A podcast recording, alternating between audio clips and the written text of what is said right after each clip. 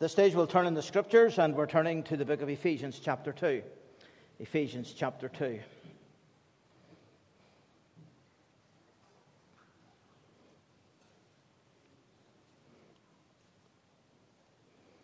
Ephesians chapter 2, and we're reading from the verse number 1.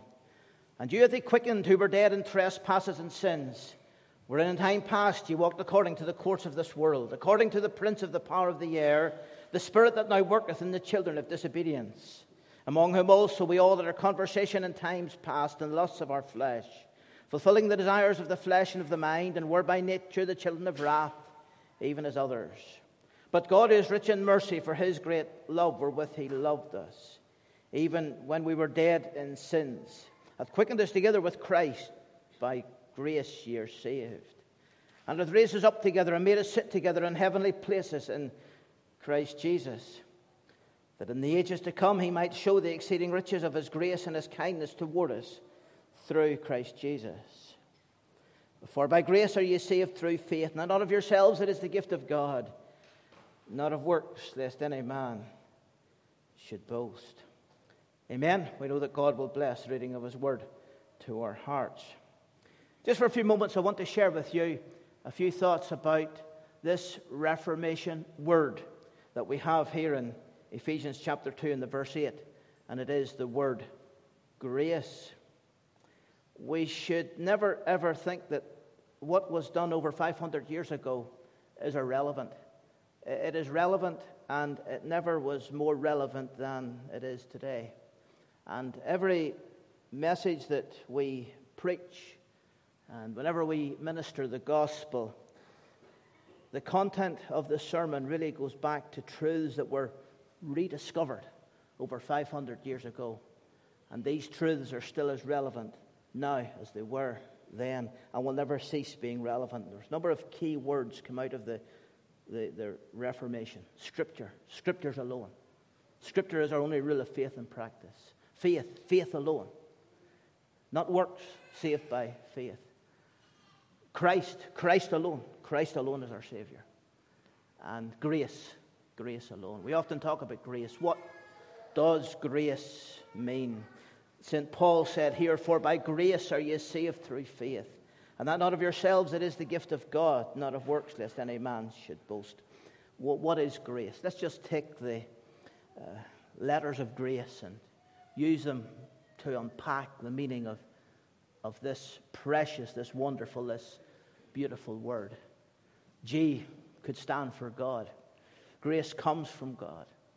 G could also stand for goodness because as we think of grace, we think of, of God's goodness because God is a, a God of wrath and He's a God of anger and He's a God that must deal with sin, but yet He has decided to save sinners, and that's grace. That's good. God is good. But ultimately, grace is the gift of God. And that is exactly what we read here in Ephesians chapter 2 and the verse 8 it's not of ourselves, it is the gift of God. You never, ever, ever earn a gift. Nobody is ever in God's favor because of what we do, no matter how good it is, no matter how kind we are, how generous we are. We never earn God's favor because nothing can remove the stain of sin. And so, in order that we might be in God's favor, we must have this gift that we do not deserve. And we do not deserve grace. We do not deserve to be forgiven. We do not deserve a home in heaven. We do not deserve to be counted amongst the family of God. We have no right to these things. The only thing we have a right to is the flames of hell forever.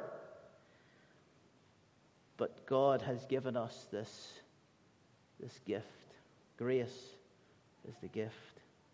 Our well, to me, ours speaks of redemption.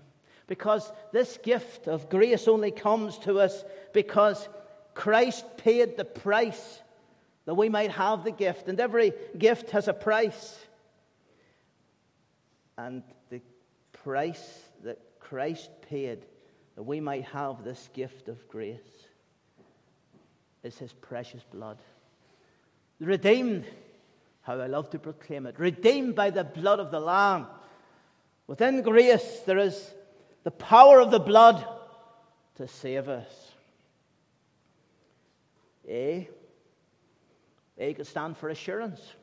Whenever we have this gift of grace, whenever we know that our sins are covered by the blood of Christ, we have the assurance. You see, if we look for assurance from within ourselves, we'll struggle.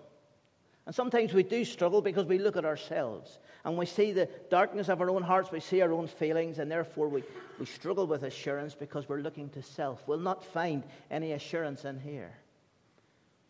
But we find this assurance in the Word of God. But A always stands for acceptance as well. The gift has to be accepted. Someone gives a gift, you have to accept the gift.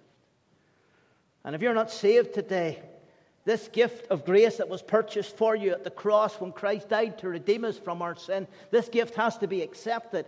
And a gift that can be accepted can also be rejected. And it's terribly bad manners to reject the gift. But to reject the gift that God offers you is catastrophic and tragic for your soul. C, must stand for Christ, cannot stand for anyone else or anything else. Not a philosophy, not an idea, not a theory, but a person. A person who is fact. That Christ Jesus came into the world to save sinners, of whom I am chief, the greatest story ever told. And Christ is at the heart of grace because it is through Christ that grace comes to us. E stands for everyone. There's an opportunity for you today. The gospel is for the whosoever. If you don't know the Lord today, you can know him. Whosoever shall call upon the name of the Lord shall be saved. You can have and enjoy and experience this precious gift of grace. But does he not also stand for everywhere? Grace is not just a word that defines how we are saved and why we are saved. It's a word that should define the Christian lifestyle. Because whenever we think of grace, we think of a God who is good, a God who is forgiving, a God who is kind, a God who is long suffering, a God who holds no bitternesses, a God who takes a poor lost sinner out of the dunghill and gives that sinner a place amongst the princes of God. A God who does for us that is so undeserving.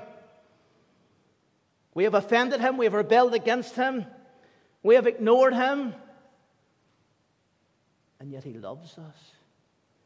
And if we have grace in our hearts as God's people, that grace must work its way out to everyone that we meet, to everywhere that we go, whether it's in the home, the family, how parents relate to children, how children relate to parents, how we relate to each other in the workplace, how we do our business. If we have really been with Christ, the world needs to see grace in our lives. And that's grace. For by grace are you saved through faith. And that not of yourselves, it is the gift of God, not of works, lest any man should boast.